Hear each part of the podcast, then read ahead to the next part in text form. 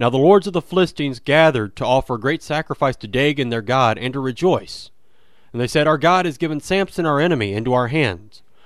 Judges 16:23. Samson had been captured by the Philistines. His head had been shaved and his strength was gone. The Philistines believed they could now conquer Israel once and for all.